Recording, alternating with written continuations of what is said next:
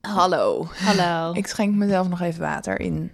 doe dat even. Ik heb de hele tijd zo'n soort woestijn al- in plaats van een keel. Dat het droog in je keel is? Ter- Of zanderig? Allebei eigenlijk wel. Oh. En ook dat ik het gevoel heb dat er een cactus zou kunnen groeien.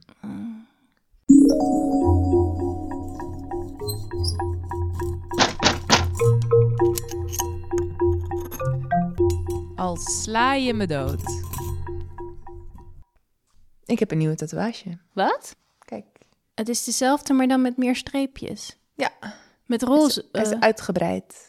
Roze en geel. oh, dat mag binnenkort niet meer, toch? Met kleur. Hoezo niet? Dat is slecht voor je lijf. Dat wordt, er komt Ja. een verbod op, geloof ik. Nou, ik ben nog net op tijd. Ja, Ik wist het niet. Is het slecht voor je lijf? schijnbaar. Nou ja, goed, we moeten allemaal een keer dood. Ja. Weet je wat ook slecht voor je lijf is? Leven.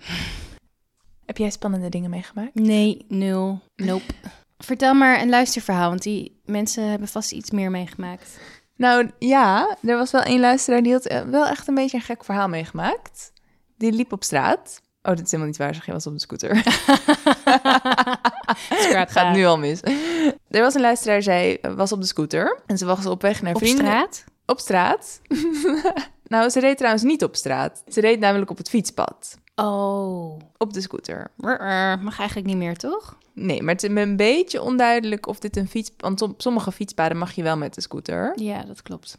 Dus het is me niet helemaal duidelijk of ze hier in overtreding was. Hmm. In ieder geval, ze reed een vrouw tegemoet. Ze reed zelfs aan de rechterkant van de weg, zeg maar. En die vrouw liep haar tegemoet, dus die liep ook aan diezelfde kant van de weg. Dus het is wel een belangrijk detail dat onze luisteraar op de scooter wel aan de goede kant van de weg reed. Ja, oké. En ik denk, hoe ze het omschrijft, ook wel dat ze eigenlijk op dat fietspad gewoon mocht rijden. Ja, dat zal dan wel.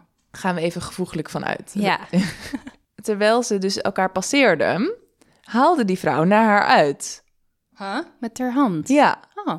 En, maar gelukkig reageerde ze supersnel, dus ons luisteraar op de scooter. En ze kon het zo net ontwijken. En toen begon die vrouw heel hard tegen haar te schreeuwen. En toen is ze dus maar heel snel doorgereden en ze was super bang. Dus toen is ze een eindje verderop gestopt en heeft ze de politie gebeld. En uitgelegd wat er was gebeurd en, eh, en ook hoe die vrouw eruit zag. Want het was gewoon echt heel agressief. Die vrouw probeerde echt haar van haar scooter te slaan. Oh. En toen werd ze eh, een uur later teruggebeld door de politie. Oh. Ja, toen bleek dat ze die vrouw gevonden hadden al meteen. Ik weet niet waar dit gebeurd is. Ik denk niet in Amsterdam. Ja. Nee, dat eh, zal wel niet. En toen had die vrouw verteld tegen de politie dat ze dacht dat onze luisteraar haar achtervolgde en ook bang was dat ze haar wilde vermoorden. Oh. Dat is een beetje een gekke. Die, was, die vrouw die was misschien niet helemaal lekker. Nee, ja, ik weet niet zo goed wat er mis mee was. Of er was iemand anders die op onze luisteraar leek, die echt haar wilde vermoorden, dat weet ik natuurlijk niet. Maar in ieder geval vroeg de politie dus aan onze luisteraar: Vind je het goed als die vrouw haar excuses aanbiedt? Want dat wilde ze dan wel graag doen. Nou ja, de luisteraar dacht: Ja, dat mens is gek, maar ja, Sorry. prima. Dit lijkt een beetje alsof de meester en de juf eh, op het schoolplein... eh, van ja, jij hebt zijn speeltje afgepakt, maar zeg maar even sorry. Wat, hè? Ja, nou, Oké. ik denk dat die vrouw zelf had gezegd: van, Kan ik niet even haar spreken om sorry te zeggen of zo? Oké, oké. Zoiets. Ja, ik vind het frappant, maar goed, ga ja, verder. nou, ik ook. Ehm, en een luisteraar had ook geen zin om daar dan helemaal nog heen te gaan. O, Weet Eh, je wel, ja. Ja, dat snap ik. Ja, dus ze de- zei van, nou, dat kan wel, maar dan gewoon telefonisch als dat kan. Dan vind ik dat Ja. wel prima. Ja, als zij graag daar sorry voor wil zeggen, ja, oké. Ja. Dus toen kwam die vrouw aan de telefoon en die begon meteen weer te schreeuwen van, je bent gek en je moet uit mijn buurt blijven. En toen werd de verbinding verbroken. Eh. Het heeft ze nooit meer iets gehoord van de politie of wat dan ook. Nee, dat was het. Wat gek! Het is heel raar, toch? Zo weird. Oh, die moet ik even van bijkomen. Ik vraag me echt af wat er met die vrouw aan de hand was. Dat ze dat deed en dacht. Ja, ja het niet is ook wel een helemaal beetje gezond. zielig, hè? Ja, het is ook Ja. wel een beetje zielig. Voor Ja. allebei. Ja.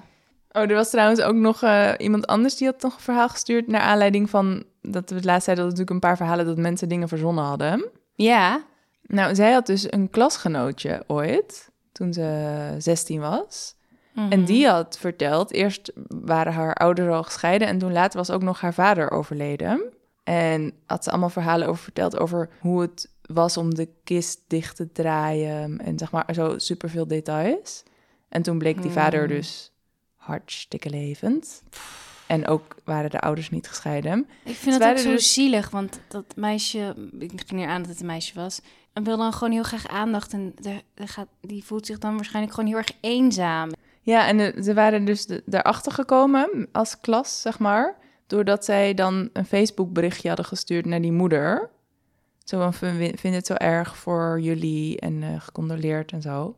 En die moeder had gezegd, waar de fuck heb je het over?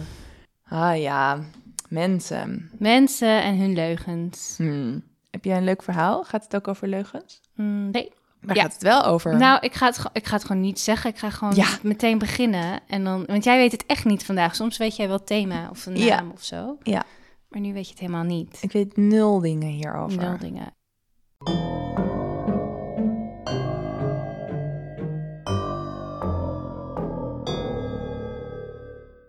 In de namiddag van 23 augustus 2010 klopte de Engelse politie aan bij het appartement van de 31-jarige Gareth Williams in Pimlico, Londen.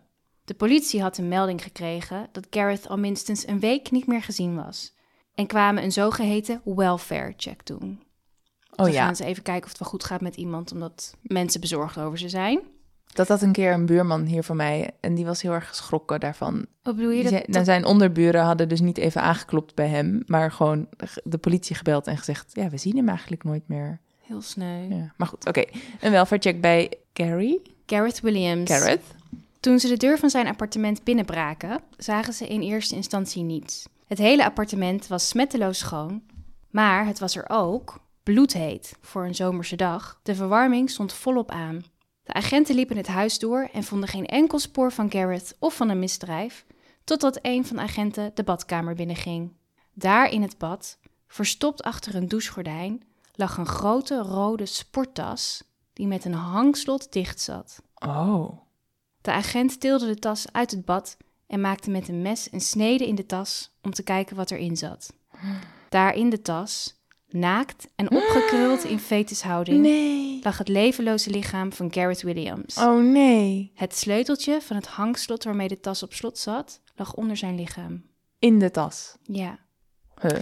En als een van de eerste mensen belden de agenten de MI6 op.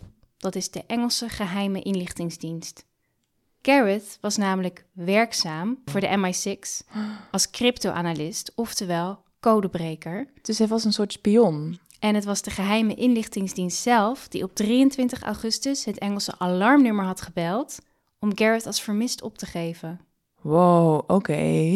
Kort gezegd, een dode Dus- spion in een tas. En de inlichting, of de, mm, hoe heet het, geheime dienst? Dat heet de MI6. Dat is dus ook, die bestaat echt. Dat is ook de dienst waar bijvoorbeeld James Bond in zit, in alle verhalen. Oh, oké. Het is de hoogste ja, Secret Service. Ja. En daar zitten alle, ja, de spionage, ja, ik noem het spionage. Daar, daar wordt dus inlichtingen vanuit het buitenland behandeld. Dus Ja. de MI5, die behandelt alle, zeg maar, nationale zaken. Ah ja. En de MI6 alle internationale zaken. weet je En dit daar allemaal is dus goed? ook, zeg maar, spionage tussen haakjes. eh, Ja. Oké, en zij hadden hem als vermist opgegeven omdat ze waarschijnlijk niks van hem hoorden. Zij hadden terwijl dat hem had al een week gemoeten. niet gezien.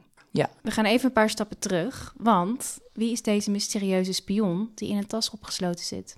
Garrett Wynne Williams was geboren op 26 september 1978 in Angsley, Wales. Samen met zijn ouders Ian en Ellen en zus Sari vormden ze een hecht gezin en waren ze erg close.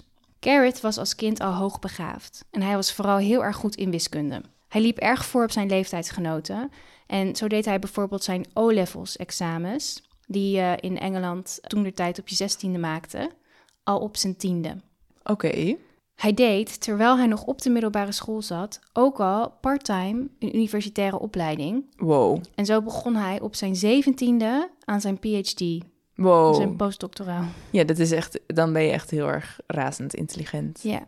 Volgens oud-leraren had hij hele snelle hersenen, dus de, Ja, goh.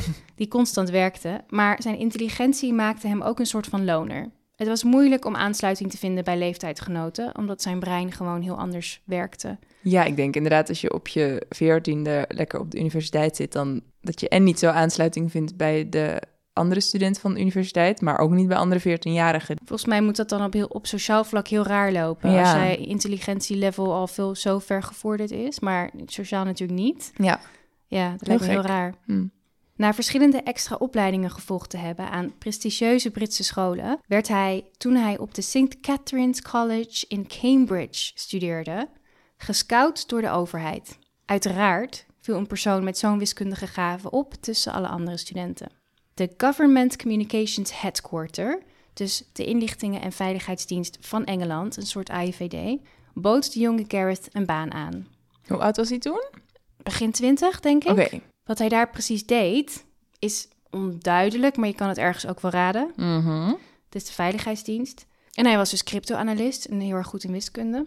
Tijdens de jaren dat hij bij de GCH, zo noem ik het even, dus de Government Communications Headquarter, werkte, deed hij ook bijvoorbeeld mee aan een uitwisselingsprogramma met de Amerikaanse NSA, dus de Amerikaanse National Security Agency. Wat zijn er dat zo toch allemaal goed nog altijd veel van die... Want je hebt dus ook weer nog de CIA, toch? Die doen ook spionage. De CIA is dus eigenlijk hetzelfde als de MI6. Oké, ja, oké, ik Dus snap het zijn een het. soort van de hoogste rang in de inlichtingen- en veiligheidsdienst... die dan zich focussen op wat de bu- het buitenland aan het doen Ja, is. oké. In 2009 werd Garrett vanuit deze GCH gedetacheerd naar de MI6.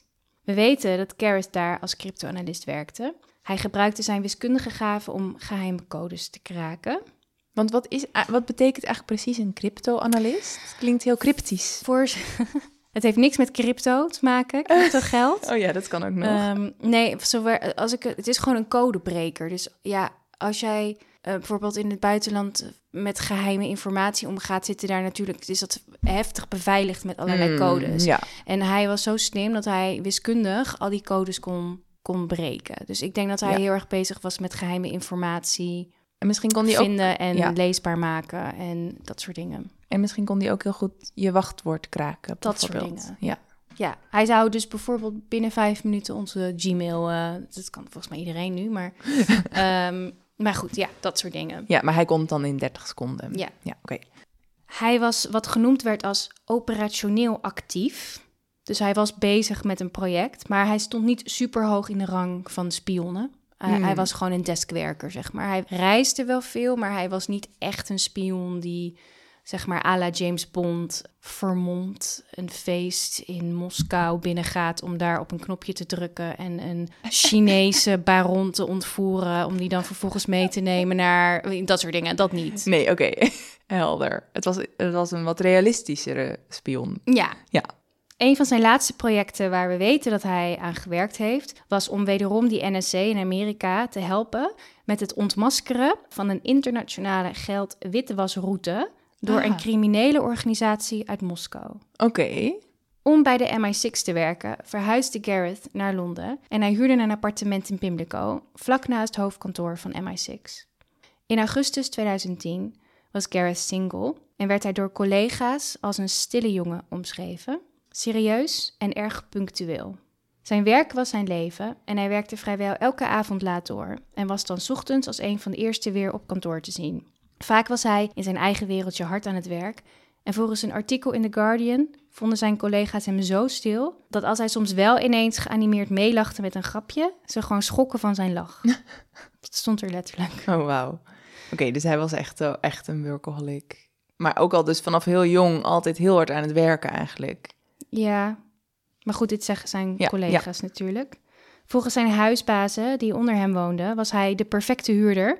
Hij was super rustig, had nooit feestjes en hij had niet eens een tv die te hard kon staan. Hm. Garrett was erg privé. Hij liet bijna niemand toe in zijn appartement. Zijn vrienden zag hij vaak, maar altijd buiten de deur of bij hun thuis. Zelfs zijn beste vriendinnen hadden nog nooit zijn huis van binnen gezien. Oh, wauw. De inrichting van zijn appartement was dan ook erg basic. Er was geen poespas te bekennen. Alles was erg functioneel. Een bureautje, een kledingkast, een éénpersoonsbed. Weinig plure... Weinig plura... weinig plula... prularia. Weinig prularia of persoonlijke spullen. Oké, en had het misschien nog iets met zijn werk te maken? Dat hij dat huis een beetje afschermde? Of zijn, zijn privépersoon? Dat hij misschien zou ook bang best was dat kunnen. er soms een andere spion dan bij hem thuis wilde komen? Het zou best kunnen. Het kan ook gewoon zijn dat hij dat gewoon niet prettig vond. Hè? Ja. Mensen in zijn slaap, werk, leefomgeving. Ja, kan ook zeker. Ja. Ja. Er zijn wel meer mensen die dat niet fijn vinden. Dus dat kan Ja. ook gewoon persoonlijke voorkeur zijn. Maar er was ook een ander portret van Gareth. Oh, Volgens vrienden en familie was Gareth helemaal niet zo'n stille grijze muis als zijn collega's en huisbaas beschreven. huh.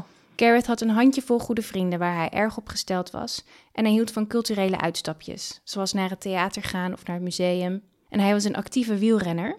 Hij was ook vrij smal en slender en niet zo heel lang, 1,70 meter. De perfecte bodytype voor wielrennen. Mhm. Hij hield ook heel erg van mode en shoppen in dure winkels zoals Harrods in Londen. En uit eten gaan in luxe restaurants, bijvoorbeeld high tea bij de Ritz. Oké. Dat was iets wat hij eerder die zomer nog met zijn zus Sari en haar man had gedaan. Nadat zijn lichaam op bizarre wijze ontdekt was in een rode North Face tas in de badkuip van zijn appartement. Ik heb die tas trouwens. Echt? Precies, Precies die dezelfde tas? tas. Ja, Oh, ja. heb je iets hiermee te maken? Nee, maar ik- toen ik erachter kwam dat dat die tas was, dacht ik... "Shit." Maar goed, nadat zijn lichaam dus op bizarre wijze ontdekt was, wemelde het van agenten in zijn huis. Allereerst kwamen de agenten van de MI5, dus de geheime inlichtingendienst die zich met binnenlandse zaken bezighoudt, Ja. een kijkje nemen. Ja.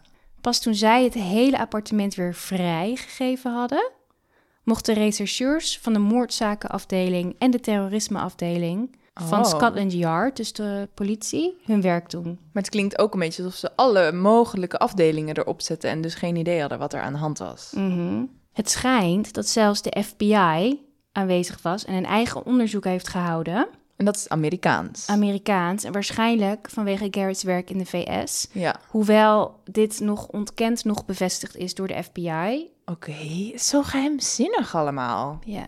Die moordzaken-detectives die stonden voor een enorm raadsel. En ze konden ook niet echt rekenen op de steun van Garrett's werkgevers bij de MI6, die geen enkele vorm van informatie vrijgaven, omdat volgens de dienst alles te maken had met nationale veiligheid. Ja. Dus het enige wat ze wel konden vertellen was hij was zo stil en maar ze konden verder niet zeggen waar hij mee aan het werk niks. Nee, want dan is die hele operatie wordt dan natuurlijk misschien in gevaar gebracht of zo.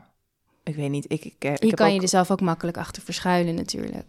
Oh, Nationale ja. veiligheid. Daarnaast was het ook meteen een raadsel waarom er zo g- lang gewacht was met het inschakelen van de politie of van hulp. Garrett was al minstens zeven dagen niet komen opdagen op zijn werk. En het is onmogelijk dat dit niet direct opgepikt werd. Op de eerste ochtend van zijn verdwijning al had hij een grote vergadering moeten leiden. En dus hadden toen al heel veel mensen gezien dat hij niet aanwezig was en geen woord van zich had laten horen.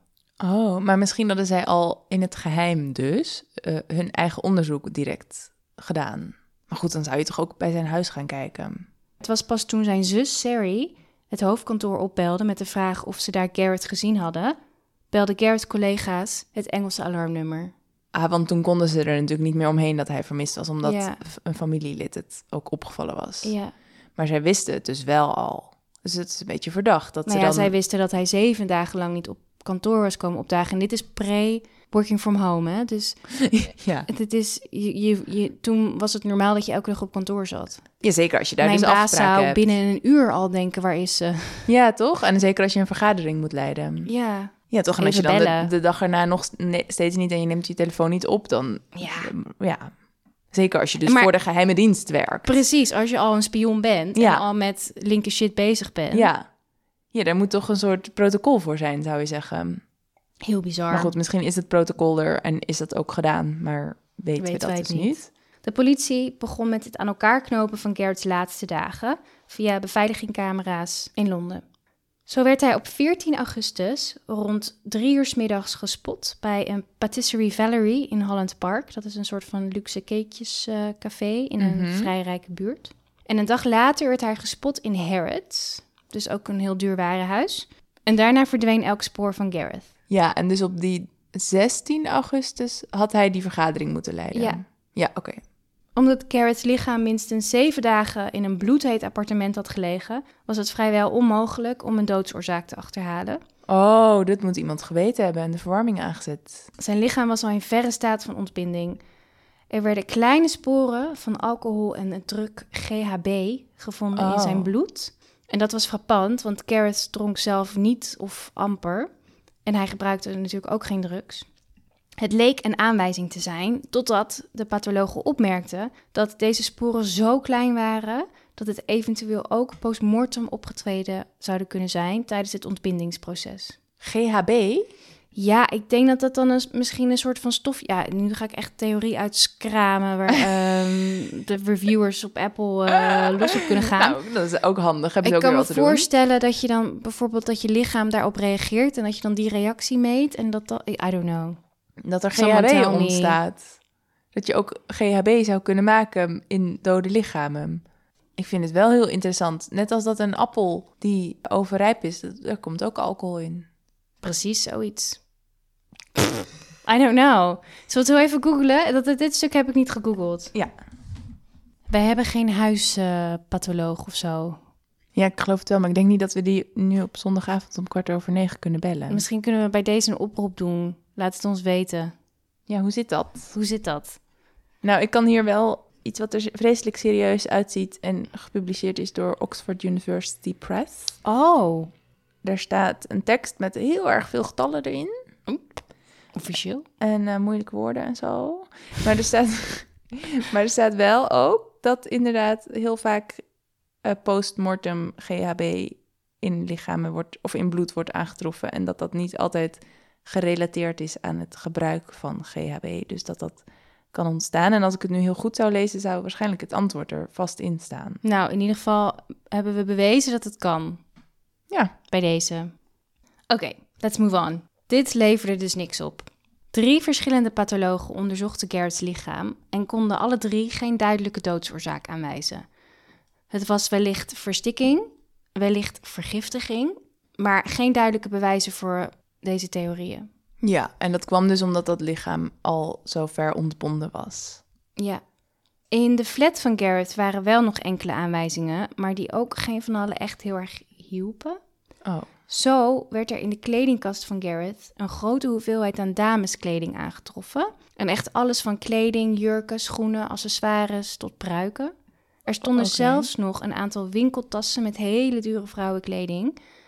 De totale waarde van de kleding werd op 20.000 euro geschat. Wauw. En omdat hij single was, natuurlijk, kwamen er veel theorieën over waarom Gareth deze kleding gekocht zou hebben. De meest prominente theorie was dat Gareth in zijn vrije tijd zich graag kleedde als een vrouw. En dan- Oh ja, dus dat, dat die daarom de vrouwenkleding en ook de pruiken worden Ja. daarmee verklaard. Maar dan puur en alleen in de veiligheid van zijn eigen appartement. Want hij was daarbuiten nooit gezien eh, Oh, in ja. vrouwenkleding. Oké, ja, dat zou heel goed kunnen. Volgens zijn zus en een hele goede vriendin van hem kocht Gareth graag kleding voor hen. Hij was onlangs naar Las Vegas in de VS geweest voor werk en hij had hun verteld dat hij daar allerlei mooie spulletjes voor hun had gekocht die Oh, hij ja. nog niet aan ze had kunnen geven. Oh, dus dat kan het ook gewoon geweest zijn. Ja, Want ik bedoel, voor mij klinkt dat 20.000 euro aan kleding, denk ik. het is Oké, heel veel. Oh, Ja. Ik ga dat verkopen en z- zes jaar niet werken, zo ongeveer. maar ik kan me voorstellen dat als je dus het werk doet wat hij deed, dat dat echt een soort, dat verdien je in een dag of zo.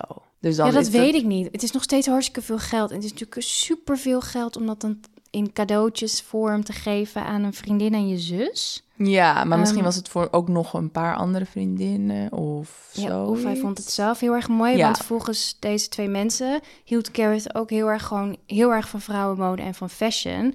En had hij zelfs in zijn vrije tijd eh, een paar keer avondcursussen gevolgd aan de Central St. Martins Modeacademie.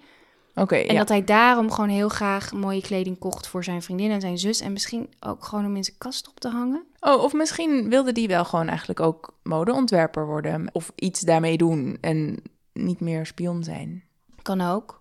En- Of het was gewoon een hobby van hem. Ja, precies. Ja, het kan Ja. heel veel betekenen, ja. Ja. Ja. Maar in ieder geval zijn, eh, zeg maar, zijn close vrienden en familie waren echt heel stellig dat hij niet zichzelf kleedde als een vrouw. Dat Oké. het echt gewoon voor hun was Ja, als Oké. cadeautjes. Daarnaast werd natuurlijk ook zijn Google zoekgeschiedenis uitgeplozen. Bij deze iedereen een friendly reminder om dat eh, één keer in de week eh, te deleten, weet je wel. Precies, en je porno altijd opzoeken op incognito venster. Ja, maar dat helpt niet, hè? Wist je dat? Oh, is dat zo? Alles wat je in incognito venster vindt, dat kan iemand gewoon weer terugvinden. Ja, hallo? Ja, Hoe moet ik dat verwijderen? ja niet. Oh, het is nou ja, goed, alleen maar het als maakt jij een me ook niks computer uit. deelt met mensen, dan wordt het niet zeg maar in de searchbar opgeslagen. Dat je Ja, niet precies. Oh, dat is het awkward- alleen. ja. En verder maakt het niks uit. Nee, Oh. vooral zo'n slim persoon als Gareth, die kan zo vinden waar jij eh Maar wat ik allemaal heb incognito naar lopen gesurfd zoeken. hebt. nou, ja. iedereen mag het allemaal weten hoor. zoek, het- zoek het maar op. Maar goed, uit deze Google's zoekgeschiedenis bleek dat hij een aantal keer naar bondage termen had gegoogeld. Ah, oké. Ik weet niet precies welke termen, maar iets met vastknopen. Ja. Jenny Elliott. En dat was Garrett's voormalige huisbaas toen hij nog in Cheltenham woonde en bij deze GCH werkte. Vertelde dat zij en haar man ooit een keer geluiden hoorden uit Garrett's flat. En toen met hun eigen sleutel zichzelf hadden binnengelaten. En daar troffen ze Garrett met zijn handen vastgebonden aan zijn bed in zijn boxershorts aan. Oké, en ook nog met een andere persoon? Hij was alleen. En Garrett had gezegd dat het een ongelukje was, maar het zag er natuurlijk wel uit als iets seksueels. Ja, precies. Dus al bij al Hmm. Heel veel roddels over Garrett en wat hij in zijn privéleven deed. Maar uiteindelijk bleven die Google searches ook gewoon maar een aantal keer ingetypt te zijn. Dus het kan gewoon zijn dat hij één of twee keer uit nieuwsgierigheid iets gegoogeld Ja, had. ja. Het was in ieder geval niet zo dat hij de hele avond aan het researchen was. Want dan had je echt veel meer dingen teruggevonden. Oké, nou ja, dan denk ik dat ik is hier net al meer zoiets- over eh, gegoogeld heb. Ja, het is Dan- net zoiets als dat wij nu even googelen of je Precies. alcohol in je bloed ja, ja, achterblijft. precies. Zoiets bijvoorbeeld. Ja, dus als ik morgen rood ben, dan, dan is dat in één keer ook een aanleiding. Die GHB-zoektocht die ik net eh, gegoogeld heb. Ja. ja. dus het zijn eigenlijk alles, alle informatie die er is. Dus die kleding die hij had en dan een soort van vage verhalen en een, en een paar zoektermen die hij één keer ge- ingetikt heeft. Kun je heel veel gewicht aan hangen, maar misschien betekent het allemaal helemaal niks. Ja, en er bestonden ook zeg maar twee soorten beelden van wie Garrett eigenlijk was. Ja, dat is wel interessant ja, Oh, inderdaad. een van nou ja, zijn collega's bij de MI6 en de politie, dat hij heel stil was en dat hij ongelukkig was en dat hij zichzelf kleedde als een vrouw in het geheim en into bondage was. En dan ook gewoon zijn vrienden en familie die zeiden, hij hield heel erg van het leven, hij hield van leuke dingen doen en hij vond mode heel erg mooi en hij kocht graag cadeautjes voor ons Ja. een soort van heel anders ingevuld. Ja, ik snap nog wel dat hij misschien dus op zijn werk gewoon dacht... dit is gewoon mijn werk en ik ga niet met mijn collega's lekker lopen socializen. Daar heb ik mijn vrienden voor. Zoveel mensen doen dat natuurlijk. Ja. ja. De politie, omdat ze dus geen bewijsmateriaal hadden en niks uit de MI6 kregen, gooide hun hele onderzoek alleen maar op Garrett's privéleven. En ze kwamen eigenlijk al vrij snel op de proppen met de theorie dat Garrett op bizarre wijze zelfmoord had gepleegd. Hij was zelf in de tas gestapt en had op bepaalde manier het hangslot tussen de twee ritsjes kunnen hangen, het op slot kunnen doen en de sleutel onder zijn rechterbil gelegd en daarna gewacht tot hij zou sterven in die tas. Hmm. Later had een agent met dezelfde bouw als Gareth het geprobeerd na te doen. En het bleek dat hij zichzelf wel in de tas kon stoppen en hij kon zelfs die rits helemaal dichtmaken. Maar hij kon met geen mogelijkheid dat hangslot er van binnen aan de buitenkant opkrijgen. En daarna weer dat sleuteltje onder zichzelf leggen. Hij kreeg gewoon het hele Ja, ja, ja, hangslot er niet precies. op. Ik vind het ook een beetje een soort makkelijke uitleg, moet ik zeggen. En, En- als je weet dat iemand dus voor de geheime dienst werkt... maar goed, ja, als je geen informatie krijgt, dan kun je daar verder niks mee. Maar ja, dan blijft dat toch zeker een, een theorie ook. Het is zo'n makkelijke uitweg. Maar Ja. deze agent had dus schijnbaar gezegd... ja, zelfs Houdini had dit niet gekund, zeg maar. Hij had het Oké. echt- En ik had nog foto's gezien dat echt die man dat probeerde. Oh, Ehm, Het ook, lijkt me zo raar als je dat gaat proberen. Maar goed, ja, Ja. het is ook de, de enige manier om erachter te komen of Ja, het kan. ja. ja. Maar goed, dat kan dus niet. De politie probeerde aan de hand van getuigenverklaringen van zijn collega's bij de MI6 een beeld te creëren van Gareth als een depressieve eindselganger. En daarnaast kwam zijn werkgever MI6 wel met één verklaring die wel frappant was. Namelijk dat Gareth een promotie die hij heel graag wilde niet gekregen had. Oké. En dat zijn detachering er bij MI6 op zat. En dat hij terug zou gaan naar zijn oude werkgever, die GCH. Oké, ja. En dit kan dan ook meteen verklaren waarom ze pas na zeven dagen hadden gereageerd toen Gareth niet kwam opdagen op zijn werk. Hmm. Zij dachten dat hij gewoon pist was omdat hij die promotie niet had gekregen. Ja. Hebben ze dat zelf ook gezegd? Dat ze dat dachten? Dat ze daarom... Maar nee, zij zeiden Nee, niks, hè? Zij zeiden niks verder. Nee, het is allemaal nationale veiligheid. Ehm, en dit hadden ze schijnbaar alleen gezegd in ook die eh, ja, 999 is het ehm, alarmnummer van Engeland. En toen zij dus het alarmnummer hadden gebeld, hadden zij dat gezegd in dat telefoongesprek. Mm. Waarschijnlijk hadden ze gezegd van weet je waarom hij eventueel niet zou kunnen opdagen. Oh, ja. ja. daarom Ja. misschien. Maar zijn familie en vrienden ontkennen dit ook stellig. Zij hadden juist van Garrett gehoord dat hij heel erg uitkeek om weer terug te gaan Oh. naar zijn oude werkgever. Want hij had daar natuurlijk een heel leven opgebouwd in Cheltenham, waar hij Ja. woonde. En hij had nog een appartement daar. En hij, hij wilde daar weer terug naartoe. Huh. En bovendien was hij hij had wel- helemaal niet suicidaal. Want hij had eh, zelfs nog weekendplannen met zijn zus. En hij had een vakantie naar Zwitserland geboekt. Nee, ik kan natuurlijk wel suicidaal zijn en toch nog een vakantie boeken. Het is minder aannemelijk, vooral omdat hij natuurlijk Ja. gewoon best wel een alleenstaand persoon was. Kijk, hij was niet afhankelijk Nee, ja, precies. van Ja. mensen. Er werden verder enkele forensische sporen gevonden. Zo werden er 10 tot 15 trace DNA-sporen gevonden in de flat.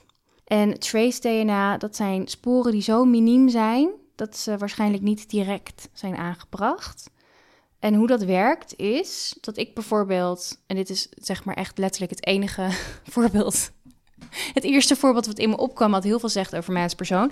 Maar als ik bijvoorbeeld een pizza bestel, wat ik vaak doe, Ja. die wordt dan in een restaurant in een keuken gemaakt door een persoon. Ja. En die stopt dat dan in een pizzadoos.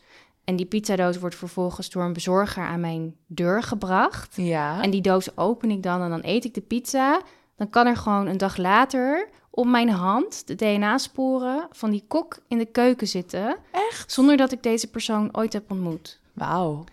En de DNA-technologie is nu zo ver gevorderd dat zelfs deze DNA-sporen onderzocht kunnen worden. Oh ja, maar dat is dus soms heel handig, maar soms ook leidt het je een beetje op een dwaalspoor misschien. Ja, en soms heeft dat heel vergaande gevolgen, want op deze manier wordt DNA eigenlijk alleen maar onbetrouwbaarder. Ja, precies. En zo ook in het geval van Garrett. In 2010 was deze DNA-technologie nog niet eens zo ver gevorderd, maar ook hier werd het een soort van rabbit hole. Er was één heel duidelijk spoor van DNA op Garrett's hand wat getest werd. En deze testen duurden 18 maanden. Oh, wauw. Hoezo? Ja, ik denk waarschijnlijk dat het gewoon heel lang in een lab heeft gezeten. Ah, Maar goed, daarna bleek dat het gewoon DNA was van een van de onderzoekers van de crime scene. Oh, dus ben het was je niet 18 eens, maanden verder? Ja, niet eens van een Oh. eventuele moordenaar of wat dan ook. Ja, behalve natuurlijk als die onderzoeker van de... Nou ja, dat Ja. zal niet. hè. Dat zou ook kunnen, maar Ja. waarschijnlijk hebben ze dat wel gecheckt en dachten ze: oké, dat kan niet. Er werden zo nog een aantal DNA-sporen gevonden die te klein waren om te onderzoeken. Eh, zo was er bijvoorbeeld iets op een handdoek in zijn badkamer en ook op dat slot zelf. Ja. En, en dat kon niet onderzocht? Eh, in 2010 niet. Nee, oké.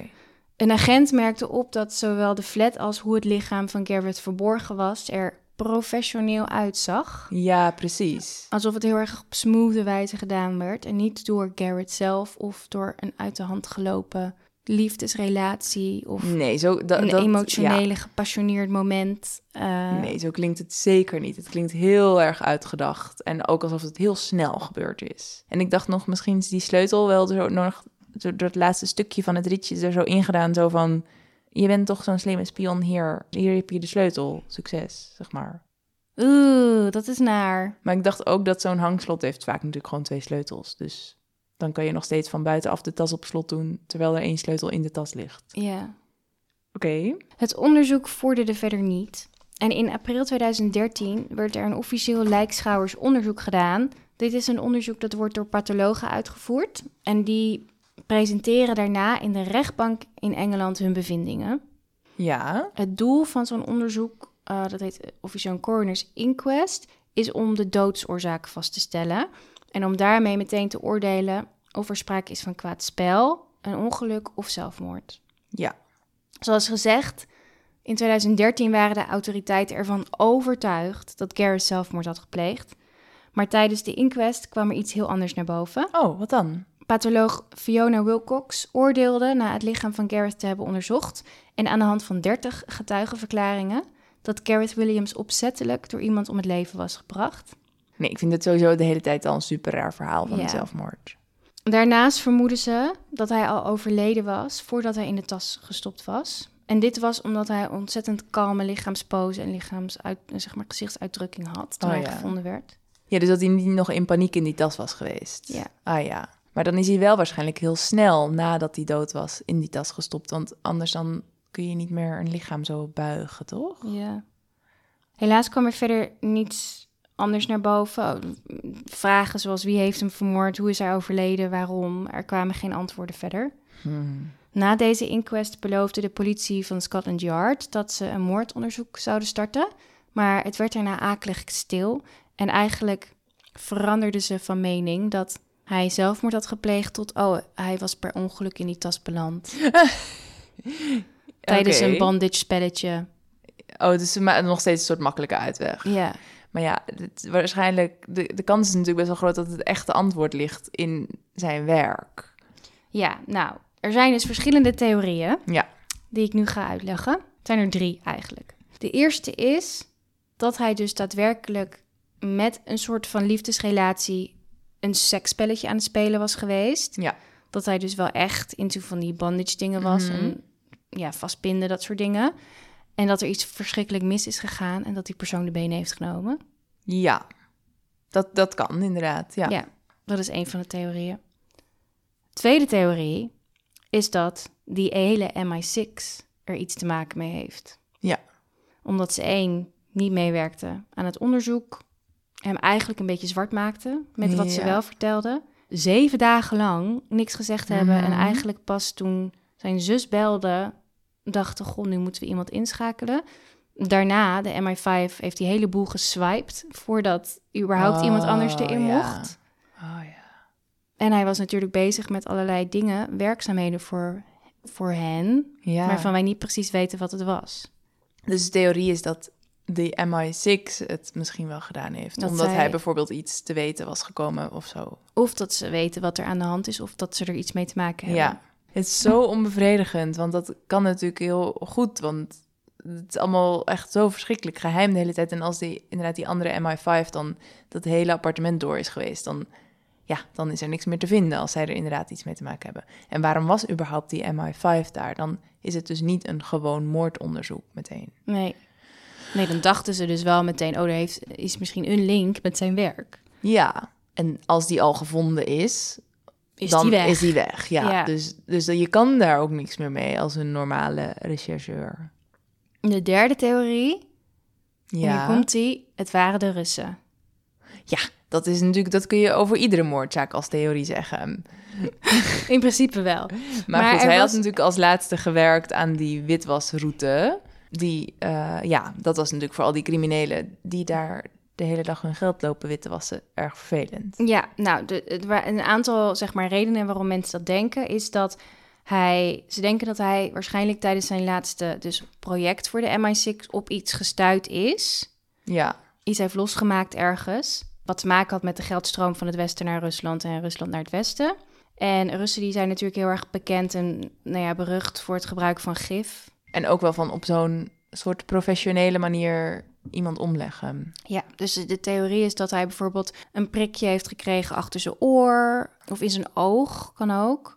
Dus dat, dat kan je dan later als patholoog bijna niet meer terugvinden. Nee, maar ook met dat die temperatuur, dat de verwarming zo hoog stond, dat wijst toch wel echt op zoiets, voor mijn gevoel. Ja, En niet op een fout gelopen seksspelletje. ja. Vorig jaar was er een Russische vluchteling, die heette Boris Karpikchov. Die zei tegen de krant de Daily, Mi- Daily Mirror in Engeland dat hij weet dat het dus de, de Secret Service van Rusland was geweest. Hm. Ehm, die deze man, deze Gareth, hadden vermoord. Volgens hem was het omdat zij hadden hem een aanbod gedaan om een dubbelspion te worden voor Rusland. Ah, En hij had gezegd dat hij dat niet wilde. ja. Er zijn nog vage aanwijzingen dat hij bijvoorbeeld ineens twee keer 2000 pond op zijn bankrekening gestort had gekregen, wat er meteen twee, da- twee dagen later weer afgehaald werd. Oh ja, wat hij zelf terug had overgemaakt. Nee, het werd erop gestort en het werd, Eh, werd er oh. weer afgehaald. Dus onduidelijk wie dat erop heeft gezet en waarom Ja. hij het er weer af heeft gehaald. Maar Ja. dus dat zei deze man. En dat zou wel bijvoorbeeld nog verklaren waarom hij zo blij was om weer terug naar zijn oude werk te gaan. Het, omdat het ook een beetje het heet onder zijn voeten werd met dat aanbod Misschien. van dubbelspion worden. En natuurlijk, de Russen hebben wel een soort van. Nou ja, ze staan er berucht om. Dat zij mensen in Engeland met gif Ja, vermoorden. Al Ja. plein publiek. Ja. Er verschillende momenten Hmm. geweest in de afgelopen paar jaren. Dus het zou op zich niet heel gek zijn.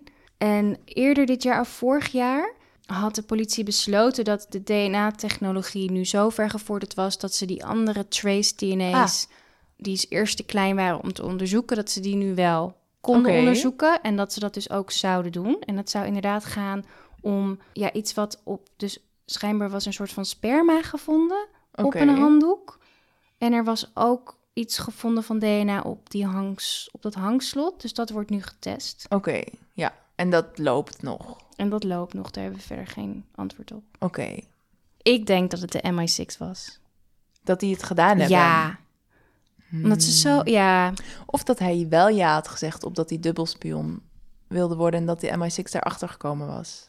Ik geloof gewoon niet dat als je een spion bent en je wordt op zo'n bizarre manier vermoord gevonden, dat dat niet met je werk te maken heeft. Sorry Nee. hoor, maar Nee. ja. En dan het heel erg hun best doen om het te laten zien dat hij een of andere soort van seksuele losbannigheid had in zijn privéleven, waardoor hij ineens in een tas belandt naakt. Eh, ja, dat terwijl, heel erg. ja, terwijl hij één keer iets gegoogeld heeft over bondage. Ja, ja.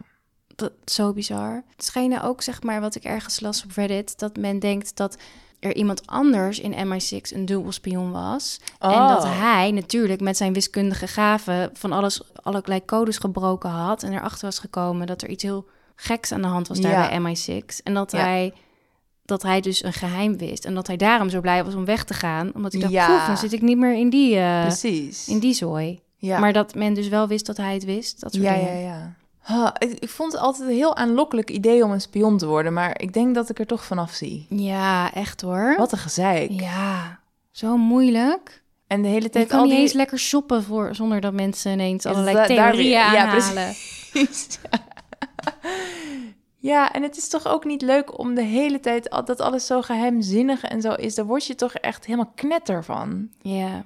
Wat ik wel heel zielig vind voor Garrett is dat natuurlijk... Hij was een ontzettend privé persoon. Kijk, hij liet niet eens zijn beste vriendin in bij hem thuis. Ja. En dat, dat daarna gewoon alles op straat lag. Van wat Ja. hij in zijn kledingkast had Ja. tot wat hij misschien fijn vond. Dat allemaal in, een, in een soort van hetsen tegen hem op straat lag. Dat vind ik wel ontzettend intens verdrietig. Wat Ja. denken jullie?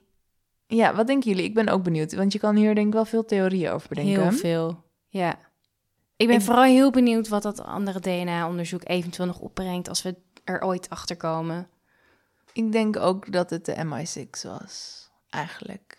Want... Als het iemand anders was geweest, dan, dan was de MI6 niet zo ontzettend met zijn kont tegen de krip gekeerd met alles. Ja, toch? precies. En ook met dat later reageren op dat hij een week niet op zijn werk was geweest. Ja.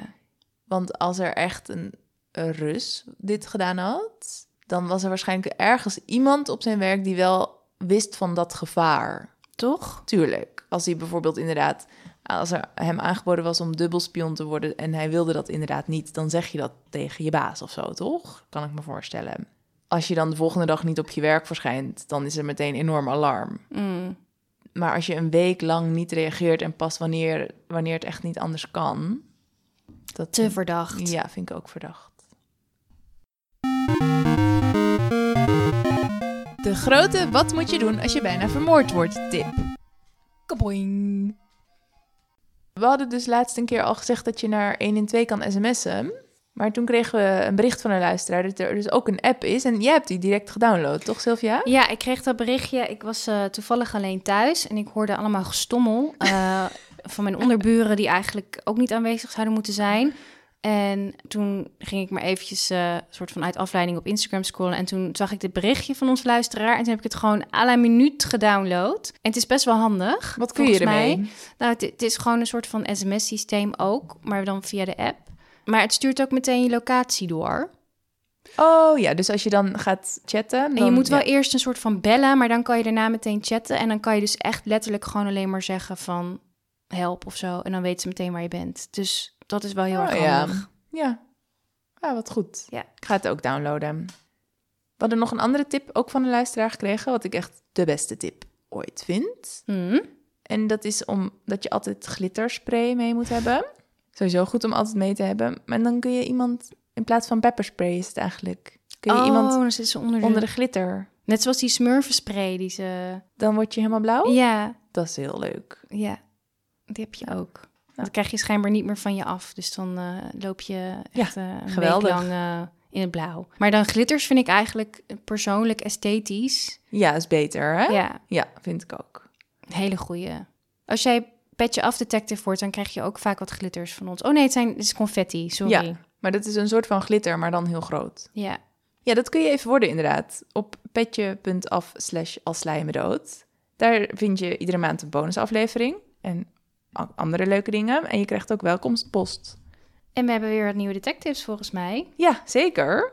Zoals bijvoorbeeld Lotte, Yvette, Julian, Melissa, Harriet, Erza, Sanne, Iris, Marijke, Tine, Esther, Ilse, Yeshi, Emma, Jari, Anouk, nog een Anouk, Astrid, Mickey Romy. en Lisa.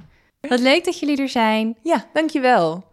En veel plezier met alle bonuscontent. Oh, wist je dat je nu ook op Spotify de bonusafleveringen kan luisteren? Ik zag het voorbij komen. Wat Ja. fijn. Ja, ik heb er zo'n bonusstempel ook op het plaatje gedaan. Super. En kun je je Petje Af account kun je koppelen aan je Spotify account en dan kun je dat gewoon luisteren. Nou, dus hoef je nooit meer te downloaden en zo. Nee, kun je gewoon Nice. eh, daarheen. Ja, handig hè? Heel handig. hey, ehm, dat was hem weer.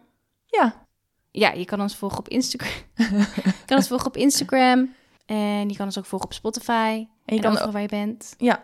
Waar je luistert. en je kan ook even een heel leuke week gaan hebben. Goed idee. Oké, doei! Doei!